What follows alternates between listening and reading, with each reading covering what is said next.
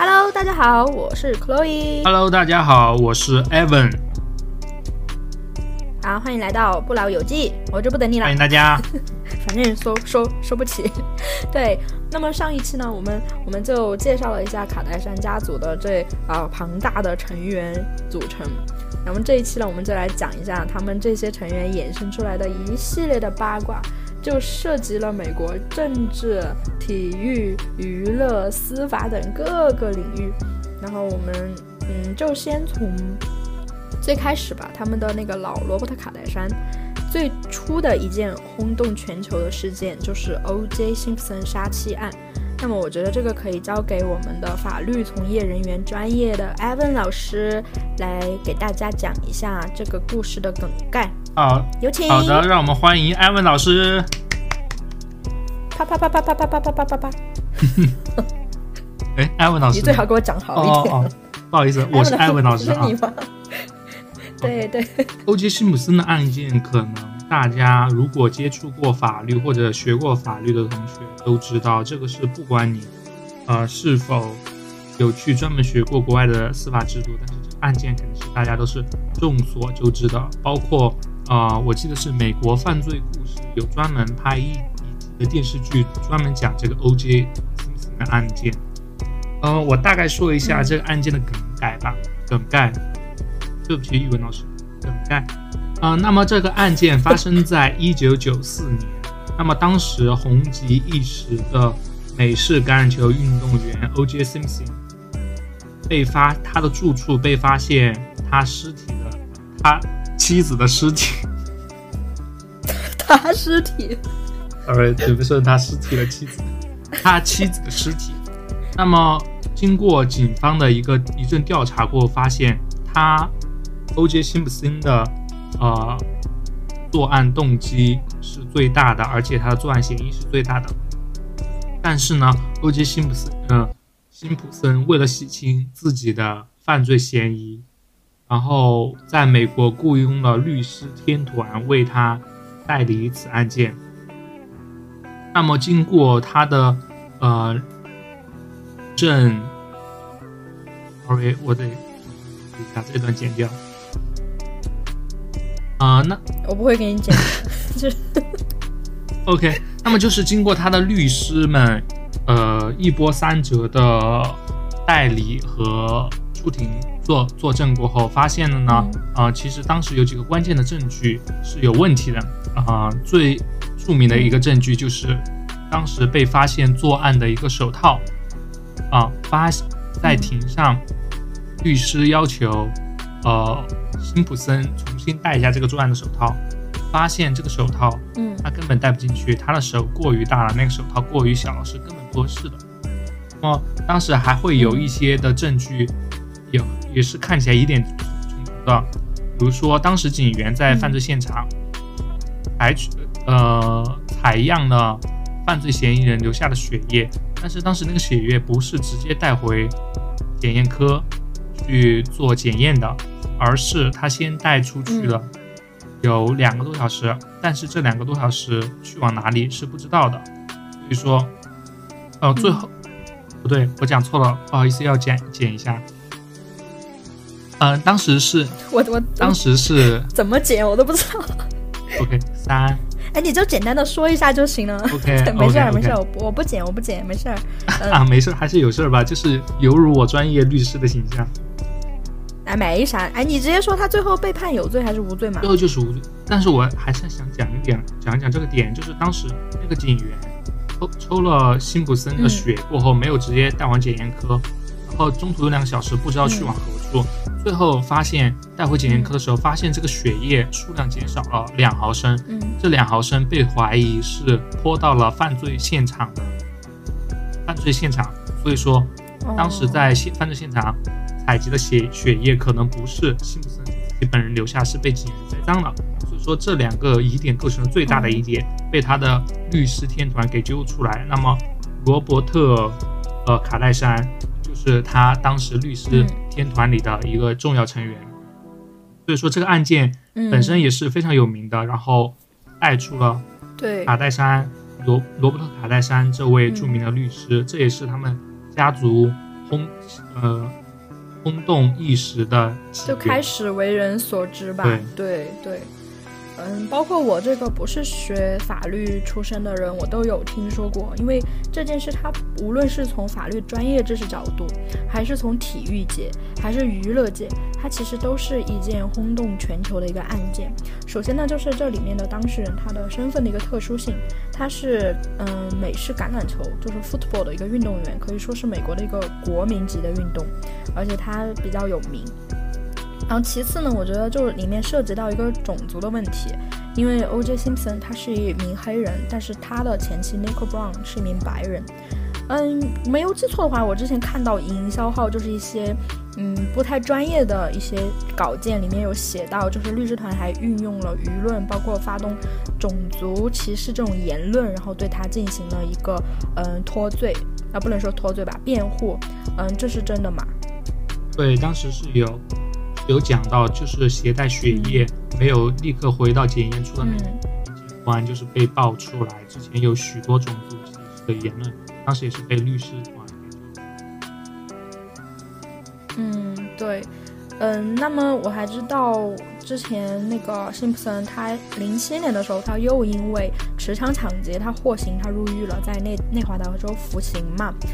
他在服刑期中，据他的狱友所说，他跟他的狱友说他真的杀了他的前妻，但是我觉得这个真的不是很重要了，因为就是证据链就根本无法来完整的来证明这件事情，那只能疑罪从无。对，嗯，也是疑罪从无原则。那么 这, 这件事对，那么其实这件事也是一个 Chris 和 Robert 离婚的一个导火索，因为嗯 Chris 跟这件事里面的受害者 Nicole Brown 他们是非常好的朋友，所以 Chris 对 Robert 为就是 Chris 对 Robert 为 O J Simpson 辩护，他其实是有一点怨言的，但是我们都知道嗯这个没办法嘛，对吧？你是你是律师的话，你肯定要为你的当事人的利益进行辩护，但是这个也导致了他们夫妻之间感情出现裂痕。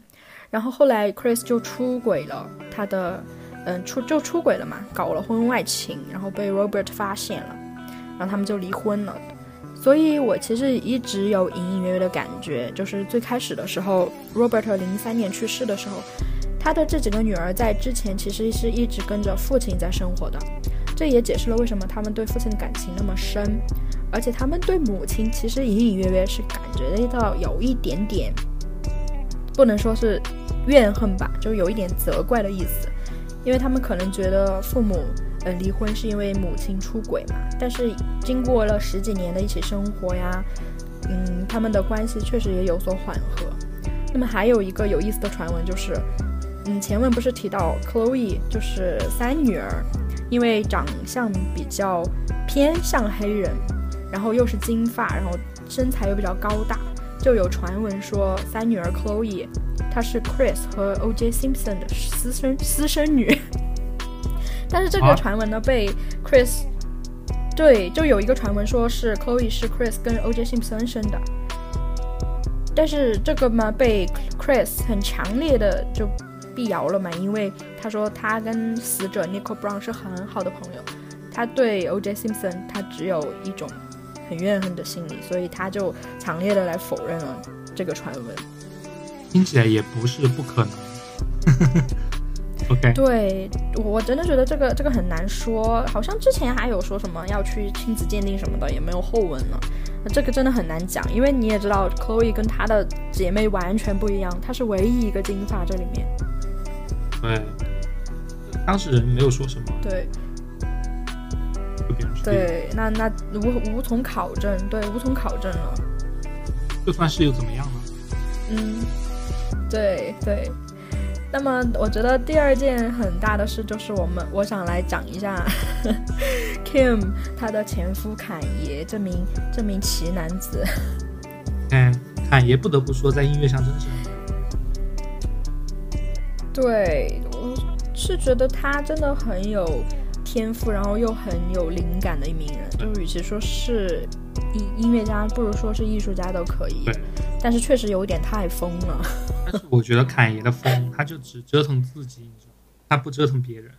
有些人疯起来就是别人折腾，呃，二辱骂二退，对，没有影射那个 Travis Scott 的意思，感觉我是感觉侃爷的风就是为他的艺术创作也助力不少，对对对，说真的。对，之前还看过一个传闻就蛮搞笑的，因为侃爷他也是父亲早逝了嘛，然后他跟着母亲一起生活，他母亲好像是芝加哥大学的一个大学老师，嗯，所以侃爷他可以说是出生在一个知识分子家庭，哦，这个用词好老派呀，啊，知识分子家庭，啊，感觉下下一句您您就要说句北京话出来了。那要没有，侃爷侃爷是南京人啊，侃爷是南京人啊，一南一北都两京。就是在侃爷，就是在侃爷小的时候嘛，他的妈妈就到中国来来，嗯，这个怎么说，访访学吧，相当于在南京，所以侃爷小侃爷还在南京待过一段时间。我觉得这也解释了，就是中国的一些歌迷对他的感情特别亲切，还把亲切的把侃爷称为南京男孩。对。对，所以侃爷对他的妈妈的感情是非常深的。然后还有一种传闻就是侃爷不是也读过大学吗、okay. 在在 rapper 这个圈子里面算是高材生中的高材生，中专啊，好像就是因为他读过大学。什么不是中专吗？就是说美国美国有中专吗？没有，我只是影射一下中国的 rapper。 哎，你你小心一点，我跟你说，我假装听不懂然后他是因为读过大学，然后他再进入这个圈子，嗯，所以就被被歧视。我觉得很好笑，就是因为觉得他读过大学就被歧视。然后好像在他比较难的时候，一个前辈嘛，就是 Jay Z， 就是碧昂斯的老公，就对，就帮了他很大的忙，所以他们的感情非常好。嗯，那么应该说是这两个人他们亲如兄弟。嗯，感情这么好的话，他们的老婆他们的孩子不出意外的话应该也在一起玩，对不对？但是就有人发现，就是嗯 Jay Z 和碧昂斯的女儿蓝厅长 Blue Ivy 和卡戴珊和卡戴珊和侃爷的女儿嗯小西北，他们好像从来都没有在一起玩过。而且就有人抓拍到碧昂斯和金卡戴珊他们不是一起坐在那里看嗯篮球比赛吧，好像是，然后期间碧昂斯就一直没有正眼看过卡戴珊，就一句话都没有跟他讲，啊，对，所以他们的老婆的不和，我觉得也导致好像侃爷和 Jay Z 就很长一段时间就没有像之前那样感情很亲密。就是有坊间传闻哈，说的是碧昂斯不允许他们的女儿在一起玩，就大家分析可能都是碧昂斯什么人啊，碧昂斯奇人是局长啊，就是嗯，自身业务能力很强，然后地位又很高，就可能是在那种很高级的场合唱国歌的那种，嗯，放在我们国家可能就是那种国家级的歌唱家吧，就李谷一老师李谷一那种级别的。对，他肯定就是看不起看不上卡戴珊这种所谓的网红嘛，就是因为觉得他出位的方式也不是那么光彩，所以其实是有一点看不上的。那么这也导致了好像侃爷和 Jay Z 之间也没有像以前那样走动了，但是最近好像又和解了。会离婚了吗？因为嗯、呃，对对，侃爷和 Kim 离婚了。对， Kim 现在好像在跟那个周六夜现场的一个主持人 Pete Davidson 在一起，啊，我就必须要说一下这个人，因为不是个 rapper 吗？他又是主持人，他又是 rapper， 他还是演员，就是在娱乐圈混迹多年。对，okay. 对，我觉得这个人就是也长相平平吧，但是嗯，就描述一下他的长相哈，就是蛮高蛮瘦蛮茶白，然后有很重的黑眼圈，就是不是很帅，说实话看着不是很帅。但是我不得不要说一下他的前女友哪有哪些人，给你介绍一下。嗯，首先就是就是 A 妹，就是最为人所知知名度最大的一位，现在也可以说是一线的一个嗯歌手嘛，就是 Ariana Grande， 他们在一起交往过，而且都订了婚，差点要结婚了。A 妹还为他写过一首歌叫 Pete Davidson， 然后这是一号前女友，okay. 大名鼎鼎。我只介绍他最最知名的几个，yeah, okay. 然后第二个呢就是 Kate Beckinsale， Kate Beckinsale 就是电影《珍珠港》里面的女主角，是一个嗯，在美国比较有名的一名英国演员，就很漂亮、啊、然后还有一个就是 Cindy Crawford 女儿、哎、我读不来她的名字哈、啊，也是一个星二代，就是她交往的这些女生当中都是长得很漂亮，然后家里特别有背景，还对她死心塌地的那种，所以我觉得这个人真的很厉害，然后现在又跟 Kim 有点东西哈、啊，然后因为对真的有点东西，这里有什么东西，真的是有点东西，这里有什么东西，播客里不好讲，可以去对大家可以去网上搜一搜， 对, 对, 对就是跟某种植物的 emoji 有关系。 OK OK OK OK 我们就不细想了。嗯，那么因为跟 Pete 在一起，我觉得前段时间也引发了侃爷的一个疯狂的嫉妒也好、啊、还是什么也好、啊、进行了 一, 一场对就很像小学生的骂战。侃爷还出了个 M V 要把 Pete 活埋，我就觉得好疯啊，真的、啊、好像小学生啊。嗯，对，然后他还说什么就骂 Pete， 然后 Pete 就发一个自己在床上睡的照片说啊你前去睡在我旁边之类的、啊、真的很像小学生。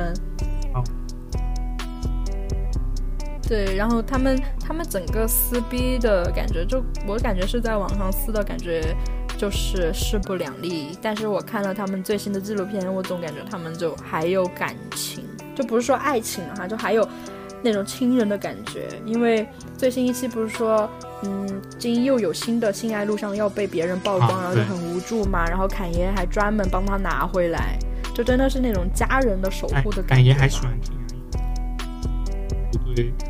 是吗？他找的那个新的女朋友跟 Kim 长得一模一样，婉婉类群，真的。他可能会以后偷偷偷 Kim 的 D N A 再去复制，可能。哎，最荒谬的是什么吗？就是你听到这种事，你觉得不荒谬，发生在侃爷身上就一点都不荒谬。对，感觉他真的可以做出来。但是我说真的，之前就是有关注他们的感情嘛，就真的还是觉得蛮真的。当时我记得他当时求婚的时候还搞得挺盛大的，还请来了打雷女士，对，来好几场，就真的又抓嘛，然后又又蛮真的那种感觉。对，你是不是在利用侃爷？就是侃爷也是一个奇男子。嗯，我觉得也不能说是利用吧，我觉得Kim 对他的感情也很深，因为毕竟侃爷有病嘛，不是骂他、啊、就真的可能精神方面有一点点嗯失稳，但是我觉得 Kim 对他就真的还蛮好的。 Kim 的 Kim 的情绪一直很稳定、嗯、就是可能也安抚了他，对，然后还嗯还一起生了四个孩子，我觉得不可能是完全没有感情完全利用的。但是不得不否认的就是当卡戴珊家族搭上了侃爷这个人之后，他们的知名度又上了一个 level， 就是知名度和他们的一个一个感觉吧，就又上了一个 level、嗯、他们接触的人又不一样了，感觉更能挣钱，对你对更能挣钱，就更有话题了。那么这这就是嗯他们家就是最有名的一个名女婿吧，侃爷 West。 那我们就来说一下呵呵他的连襟Travis Scott。 哦，那么说 Travis Scott， Travis Scott 以前我感觉、就是嗯、他, 他现在在美国超红，很有，还是蛮有才，他出的歌也蛮红的。对， 他, 他在美国超红，嗯，演唱会出那个事，但是确实，要给大家先介绍一下是什么事。对，嗯，你介绍吧。那我来说一下吧。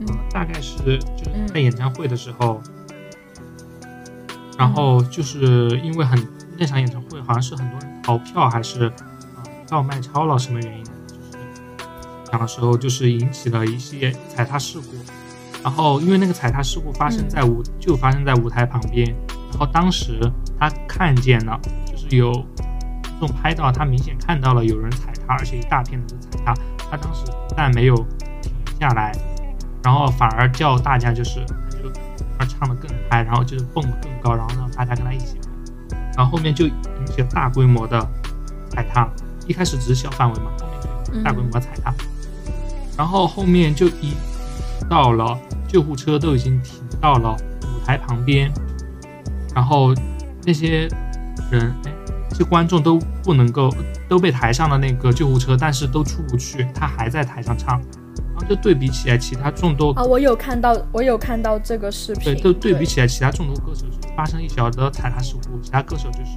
第一个马上停止音乐，然后先让伤者去确认好所有的人安全过后，然后再继续开自己的演唱会。他当时那个状态就是有点感觉就是踩踏过有点扫他的兴，还是说看到别人踩踏过他更兴奋，然后就继续在那唱自己的演唱会，更兴奋。对啊，就是持续了很久很久、哦、很然后那场演唱会好像还是死了很多人，因为当时让大家最气愤的是他在明显看到了有踩踏事故发生，然后对生命的那种漠视完全不在意。对对，当时好像是还有小孩、嗯、对，就十多岁的小孩去世在踩踏事故。我看到了那种受害者名单里面就有很小的小一几岁那种小孩，对，哎，就觉得还蛮唏嘘的。因为我觉得作为我们普通人，我们很容易就共情到这些人，他们跟我们并没有区别，就是去看了一个自己很喜欢歌手的演唱会，但是发生了这样的事情，所以之前之前很喜欢，对，他还对你的生命表现出一种漠视、嗯、而且这个东西并不会对他的职业生涯造成很大的打击，他最多沉浸一段时间，他又可以出来挣钱，而且会有很多人帮他说话，他的粉丝还是会有那么多。而且这件事情过后，所以其实蛮容易共情到普通人的。对，过后他没有很认真严肃的道歉，这个也是非常诟病的一件事情。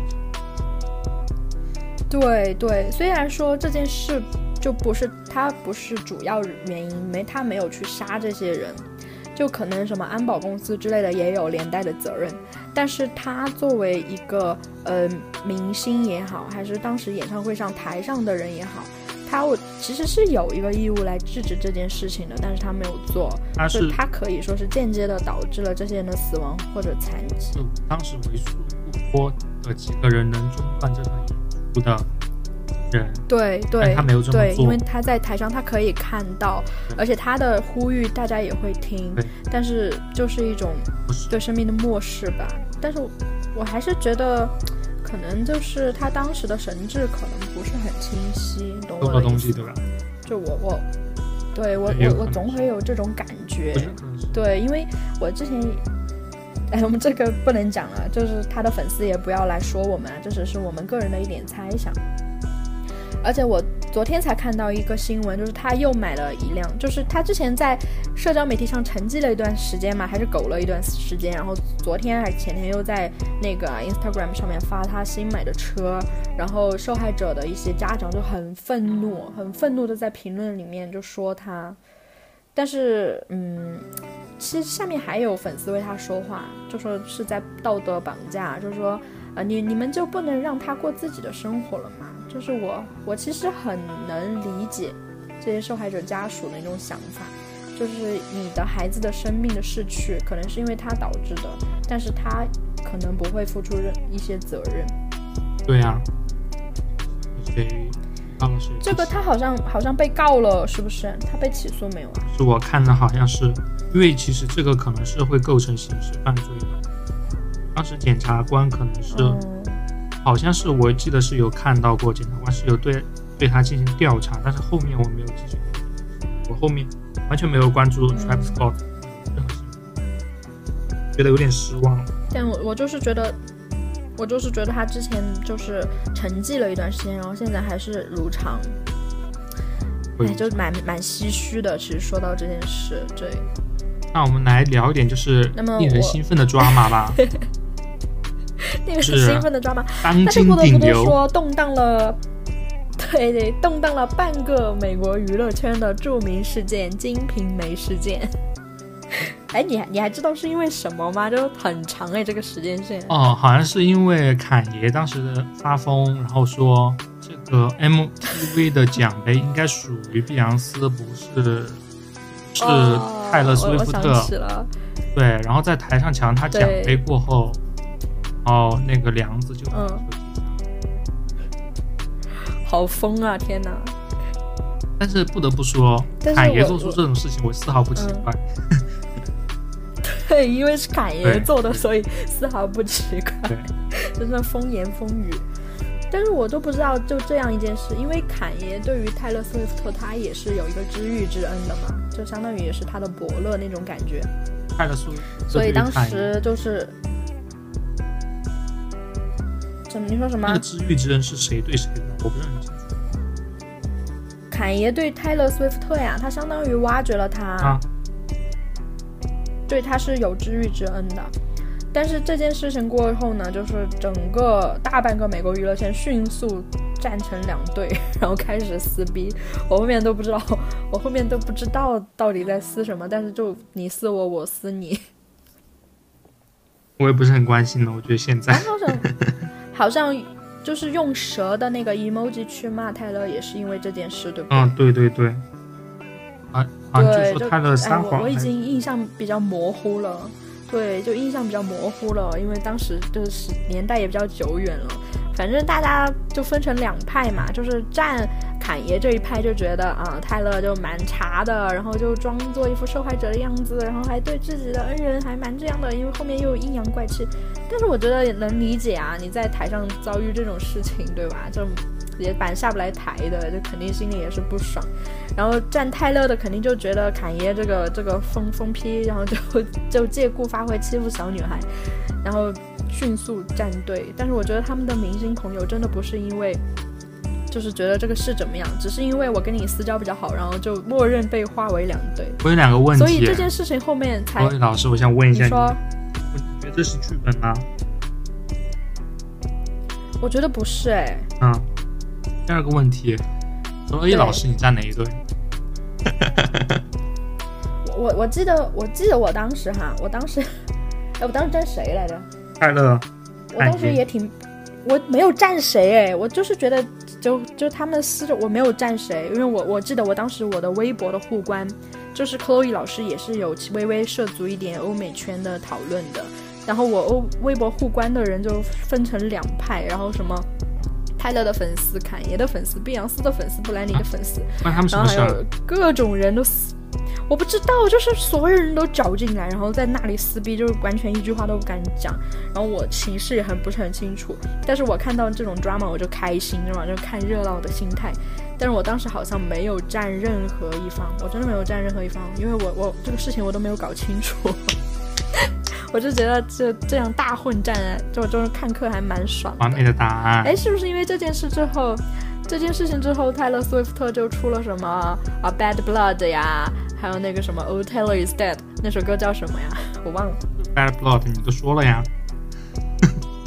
哦，就这首歌啊，对，就我我也觉得就就蛮抓嘛，蛮好笑的。说Khloé老师很会做人，就, 就是回答的很完美。嗯。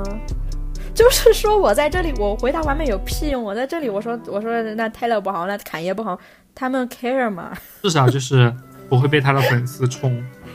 我有点后悔我上一期就是好像 Q 了很多明星，因为对就是说我也不会帮你剪掉，如果有人来骂你就当帮我们节目引流了，就黑红一下。对，就黑红一下。但是我说的也是真心话，我就觉得我就觉得他们吵闹。我也是，没有站任何一边。现在很多事情，对，我就觉得他们好吵啊，话怎么这么多呀？对，我我我都不知道在吵什么，就很多东西吵着吵着，你就拉越越来越多的人进来混战，你都不知道你最初在吵什么了，就多大个事儿嘛，就是一个精神病患者突然发病而已，然后就大半个娱乐圈的震动。对，娱乐圈的生活可能真的是大家都无聊吧，而且。但是你有没有意识到，就是他们的这种无聊都会引起巨大的流量，然后后面他们还可以用这个事来写歌，然后不断的炒炒作。对，所以我就很纳闷，我看了一下，我就想很多歌手他们出歌都很慢嘛，我想这首歌需要花几年时间吗？出一张专辑？我看有的歌手，你在影射谁？有的歌手什么半年就出好几张专辑，有的歌手就是。好几年都不出一张专辑，还还挣那么多钱，我就想世界真的不公平。勤劳致富不可能，有没有可能人家忙忙着 work smart not hard？ 没有啊，人家勤劳，人家勤劳可能在勤劳在其他地方啊，比如说卖化妆品啊，就没有影射任何人哈。对Who sent you? I don't know. OK OK， 那我们抓嘛。哎，我回忆了一下，就还有没有什么值得讲的 drama 呀？我感觉欧美的那些大 drama 好像就多多少少可以牵扯到他们家。就是我们，嗯，现在我也暂时想不起来了。就下期我们下一次我们想起我们再来录一期吧，就感觉他们家人讲的还蛮多的。对，下一期就是还想再听的话就是对。哎，我想问一下 Evan， 你第一次知道金卡戴珊是什么时候呀？我第一次知道啊No, I'm sorry 又在又在又在说我烦死了。我第一次知道其实很早之前有听说了，就是他那个 sex tape 露出的时候。那个时候你就听说了？那个时候才零几年。呃，我具体是什么时候不知道，但是我第一次听到卡戴珊这个名字就是和 sex tape 就是和一起出现的。当时我不知道是不是陈冠希，嗯就是、青青都混迹于 P 站。哦，陈冠希那就是零八年左右。A B 就是因为可能就是那个时候大家有把这件事情做一个对比吧。其实我也就是很好奇，陈冠，你看就是中美的娱乐圈现状很不一样，就是当时卡戴珊也不会出来道歉啊，什么乱七八糟，也不会就是从此销声匿迹。但陈冠希因为社会环境的原因嘛，就是做了。对，确实蛮不一样的。对，哦、我我第一次知道卡戴珊，就之前隐隐约约有听说啦，真的就是他在干他在当那个啊、呃、希尔顿的小跟班的时候，就隐隐约约听过这个人。但是我第一次就是嗯，确确实实的知道这个人他长什么样子，他是谁的时候，就是他跟侃爷在一起的时候，他可能是凭借侃爷的人脉吧，他上了一个杂志封面，然后这个杂志封面就被刷屏了，就是用那个屁股接香槟的那个杂志封面，你有印象吗？有有印象，那个应该很多人都有印象吧。对对，我就从那个时候开始，就是我才真的知道他长什么样，他是什么样的人，就之前只听过这个名字，没有一个具体的印象，现在才知道这个人。那么你有没有想过为什么他们可以赚这么多钱啊？我其实有思考了一下这个问题，因为你刚刚有爆发这个问题、嗯、所以呢你, 别你不要一直在强调我们有文本啊。所以呢我们是即兴演讲，对，大部分是即兴讲嘛，小部分就是 Khloé 要做做自己的 OK OK。 然后我是觉得肯定是美国卓伟赚钱肯定是有很多方面的原因啊，所以我觉得有几个特点、嗯、他们身上就特别有。第一个就是有表现力，在镜头面前、嗯、他们其实还是会有表现力、嗯、第二个就是用东北话讲就是说会来事儿，知道吗？其实就是四川话也有也有这个短语啊。其实我有呃，刚刚我有在看他们那个最后一集嘛，其实速览了一下最后一集大概讲了什么事儿，其实就很简单的两件事情，大概将近半个小时还是四十分钟。这么我们要学习他们这种精神，这么小的两件事他们能扯这么久，然后就是毫无爆点的两件小事，但是他们就是把它讲的就是感觉是一个天大的事情一样、嗯、活色生香。对这drama呀，这屁大点事，吵架也是因为屁大点事。对对，然后我觉得他们就是特别会抓住他们节目的套路，就抓住观众的对、呃、吸引力。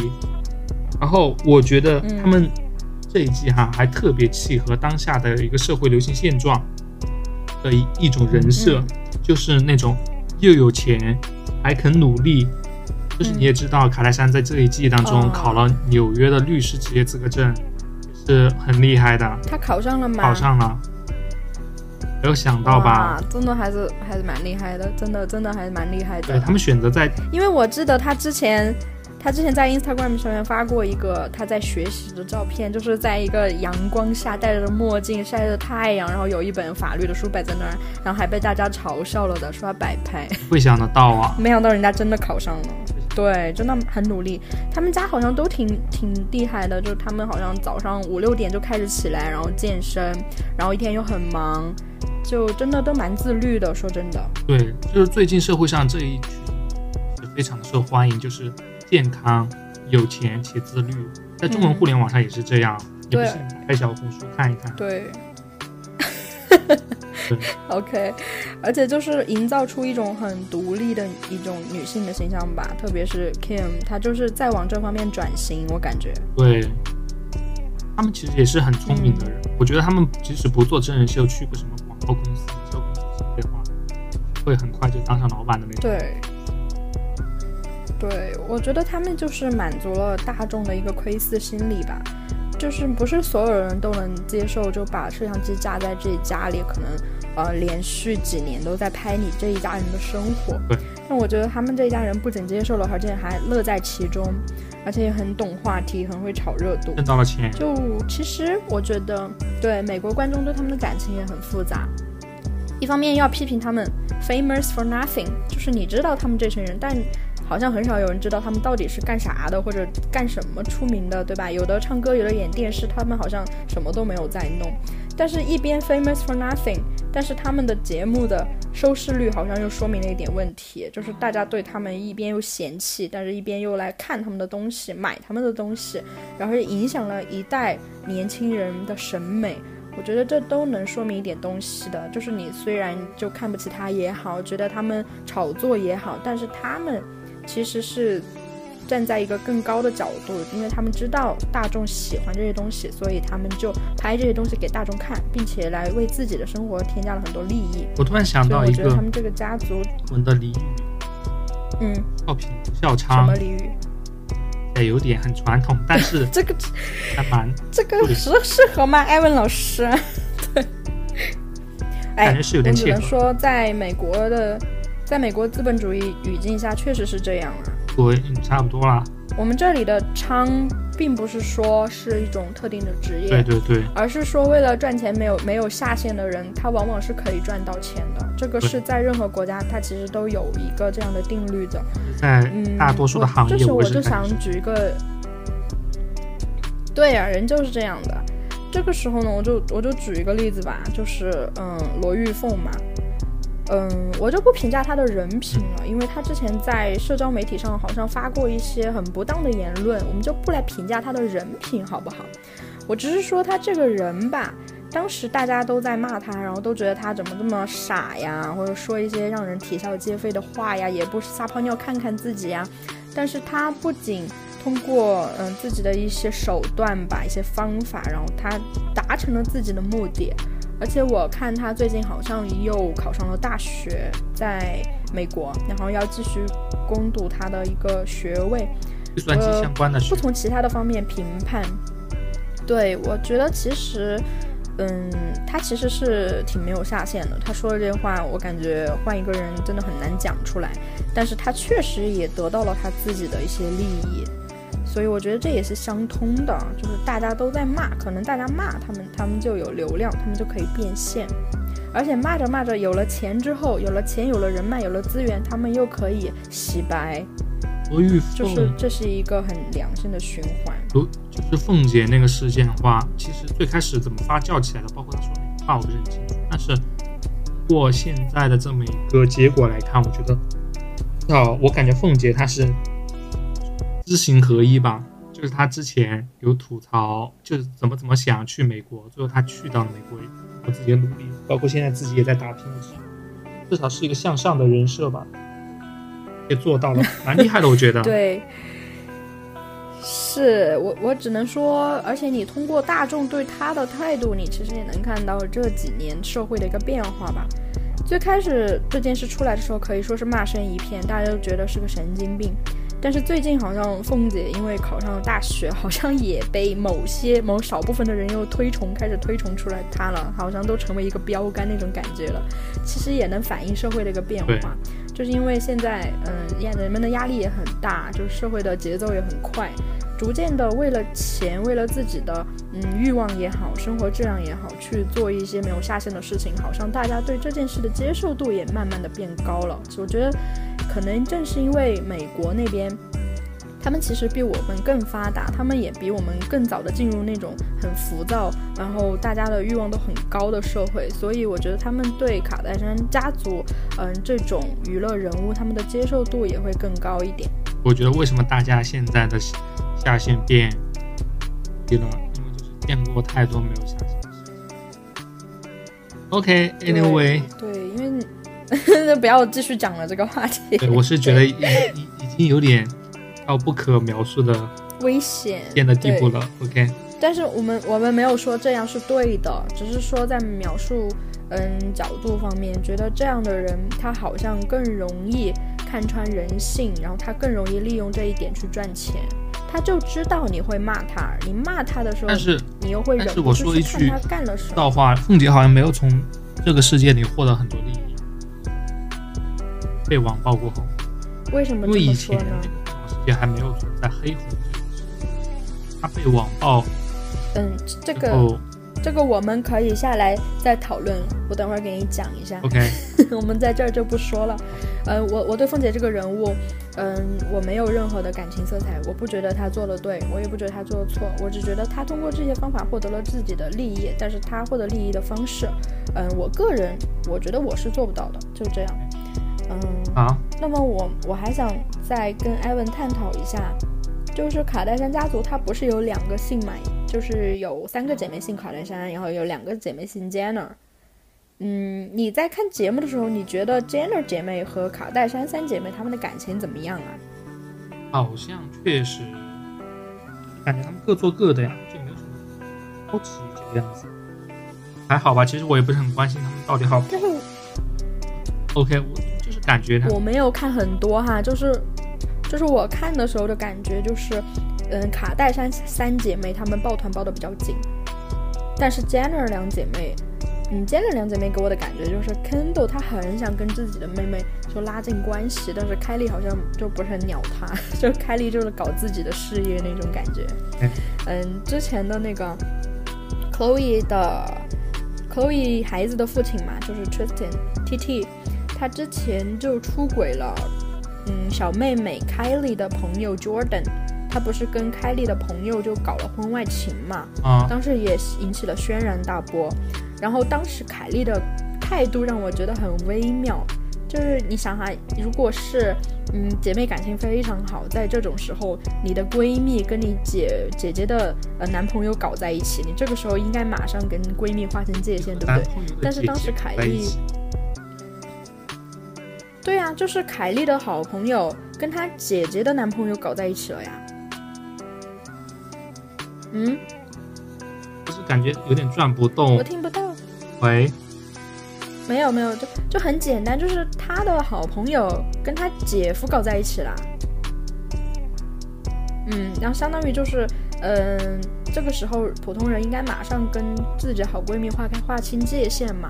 但是当时凯莉的做法让我觉得特别的微妙，她过了很久她才出来，就是嗯很象征性的说了几句，都没有说很重的话，因为那个 Jordyn 是她非常好的朋友，她都没有 立, 立刻出来指责她，她都是隔了很久之后她才平平淡淡的就是嗯说了一点这种话，所以我其实是觉得嗯他们之间的感情也是蛮微妙的，可能没有我们想象的那么紧密吧。那你觉得这个事件里面，这个剧里面站队很重要，要表态站队。其实这个剧里面有有一个有一个套路，就是发生了一件屁屁大点的事儿，然后就开始吵争吵，吵着吵着就开始各种 drama， 然后 drama 到最后就是嗯又是大团圆，然后又抱在一起，然后大家还是好姐妹，这是他们这个剧的套路吧。高宇老师，我现在不得不说，就录到现在，我真的是头有点大。就是里面的人物关系真的好复杂，就是我刚刚好像才弄清楚他们谁是谁，你知道吗？一开始我看这个剧，啊、是大概的印象就是这个人长这个样子，然后他做了哪些事情，大概就这样。我要，我只能说真的很复杂。就是专业主播艾文老师也有被弄昏的一天，很复杂。我只想说，哎，那么你不是看了最后一集吗？就是你给我讲一讲，我还没有看最后一集讲的什么呀？最后一集。这这呃，这样吧，我用一个高度概括的一个语言来给囊括一下最后一集讲的事情，嗯、然后他们主要的一个台本是怎么写的。嗯、OK， 最后一件、嗯、呃，最后一集主要是讲的是呃两件事情，第一件事情是衔接上一集的 T T 是吧，出轨的那个事件，嗯、然后家人纷纷表态啊、呃、支持 Khloé 是吧？嗯，支持 Khloé。然后这是一个事情，然后第二个事情就是给他们那个老妈 Chris Jenner Chris Chris Jenner 对 Chris Jenner 的给他录了一个圣诞歌，到圣诞节了吧，要录一个圣诞歌专门属于他们家庭，神奇。就这两件事情。怎么要录圣诞歌啊？ Jingle Bells 六月嘛。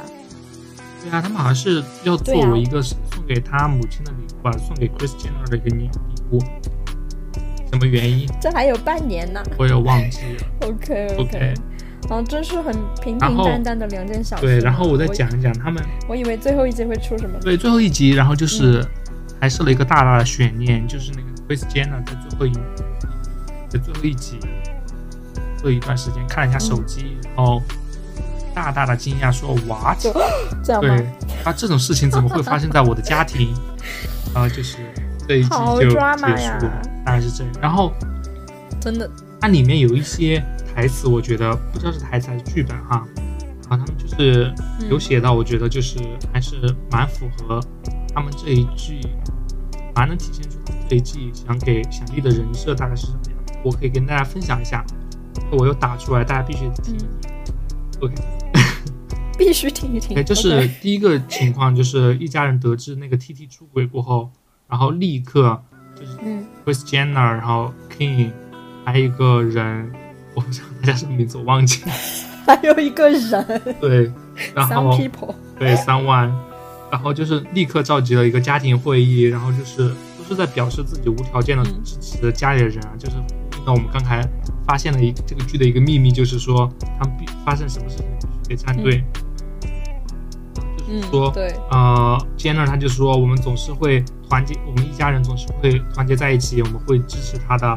然后 King 也是会说，就是会会给一个正向的反馈，就说 Khloé 是我认识的最坚强的一个女孩啊，怎么怎么，哎，就把 Khloé 夸一下、嗯。然后在这个剧的最后一段，嗯、也就是这一季的最后一集的最后一段，它有升华了一下这一季的主题。嗯、每个人都有讲一句、嗯、一段独白，我会给听，我觉得还。蛮有意思的，至少可以看出这一季他是想分享一种正能量出来的，像我们作文在最后一段的时候，就至少有有升华一下主题，就是至少有升华升华一下，对，就不是那种无脑的爆米花的综艺。对，先看一下 Khloé， 嗯、呃、，Khloé 吧，就是那个 T T 她男朋友出轨的那个女的，然后她说，嗯，我我会克服，我会克服一起困难，就像我以前做的那样。我不会顾影自怜，啊，中文读起来很奇怪。我不会顾影自怜。对啊，就很鸡汤嘞。对，下辈子的位置。Evan老师读一下原文嘛。我、哦、原文没有打出来，我得现翻译，我记不到了，算了。OK， 好的，好的，好的。下辈子都为此而消沉。他们其实……你能不能等我把这句说完啊？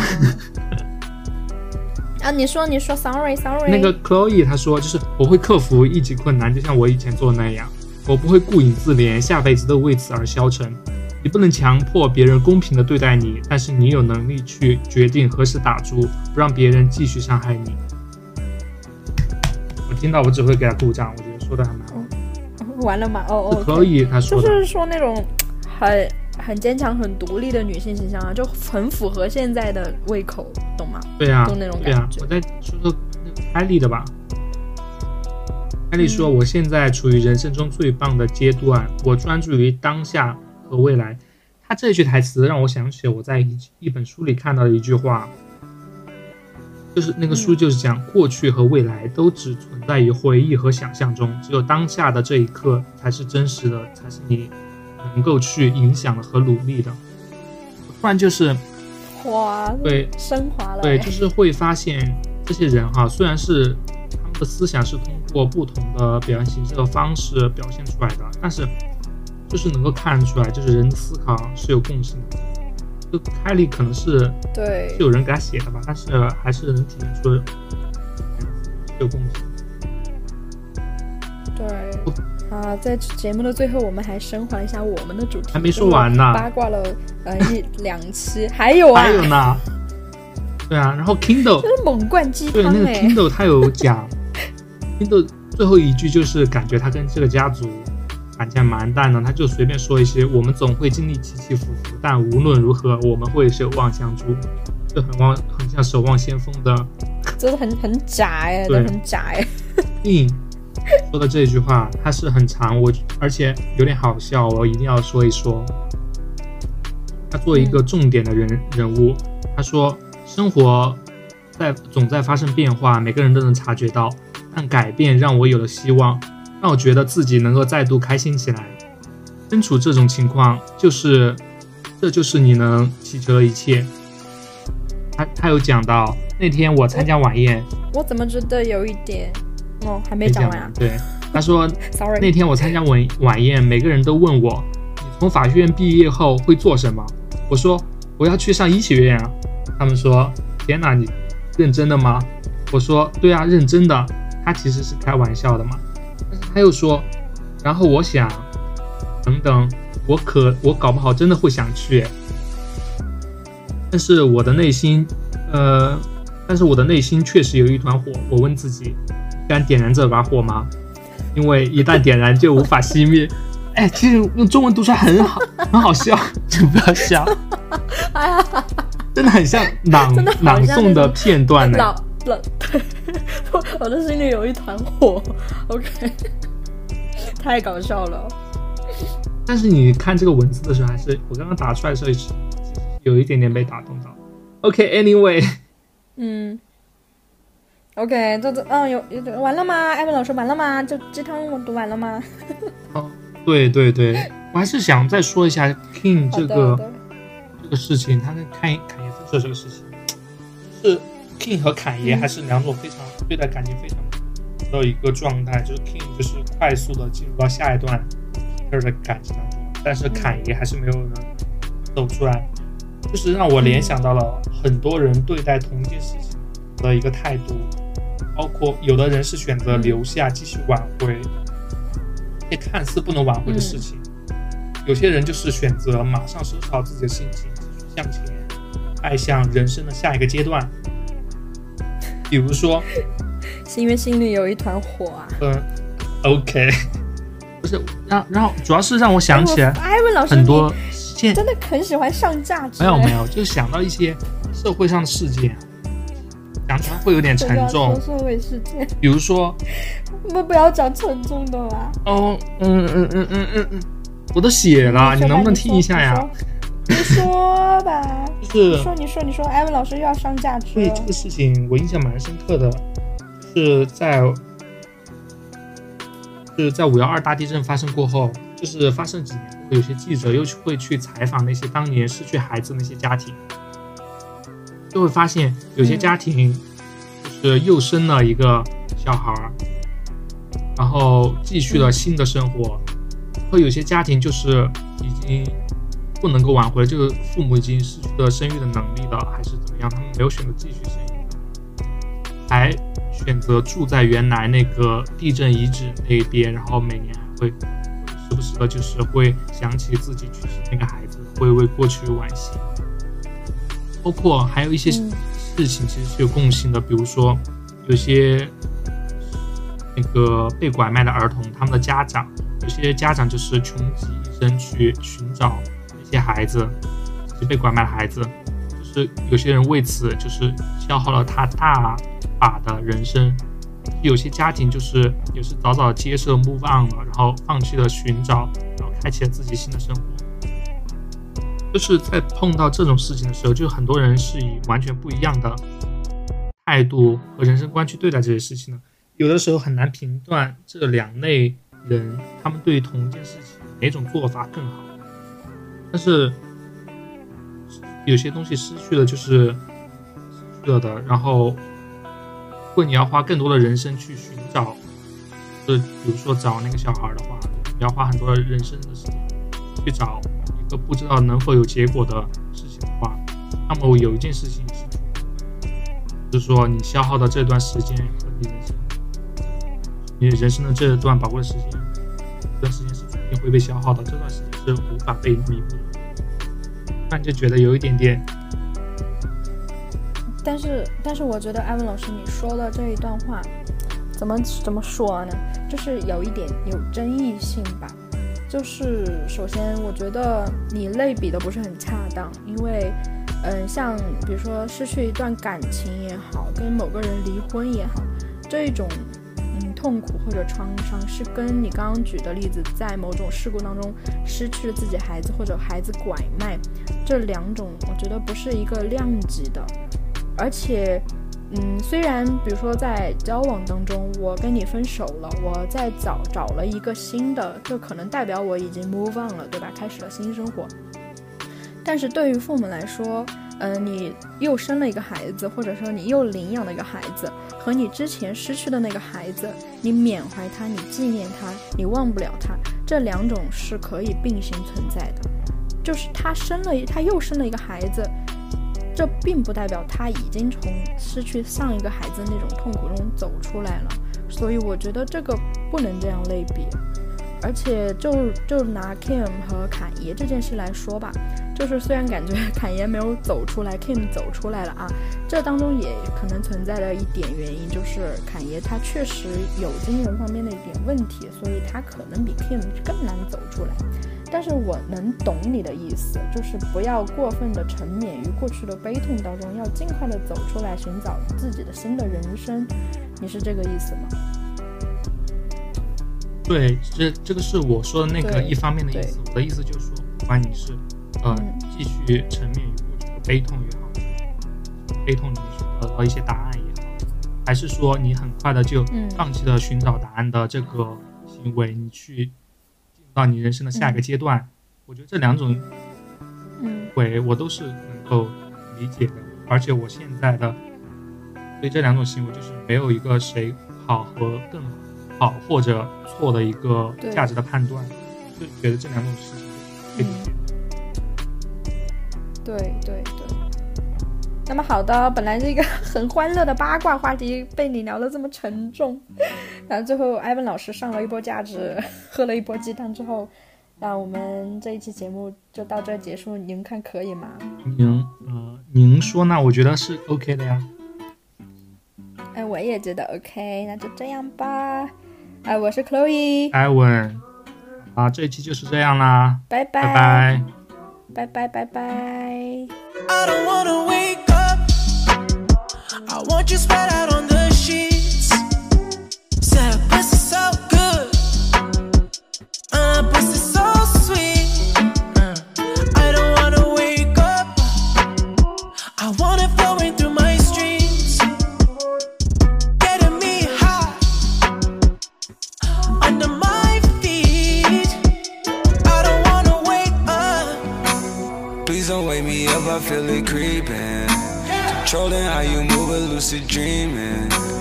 Always on this side of different season.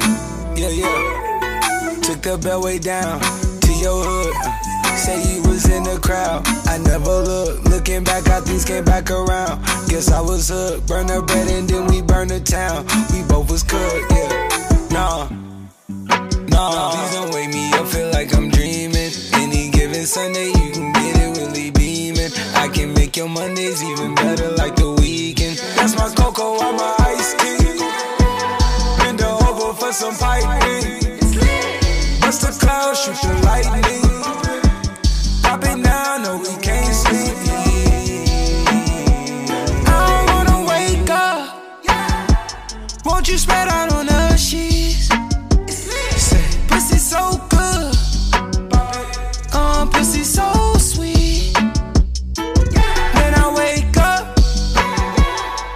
Drop top on a beat, getting me high, yeah, under my feet. When I wake up, you decide if I live or die. When you're close, I'm alive, I can feel the sky. I just want your body close to me, oh. And if I O D, I'll be alone with no heartbeat. With a ghost and a Lambo, and the door's going up, suicide. I don't wanna wake up, I want you spread out on the sheets.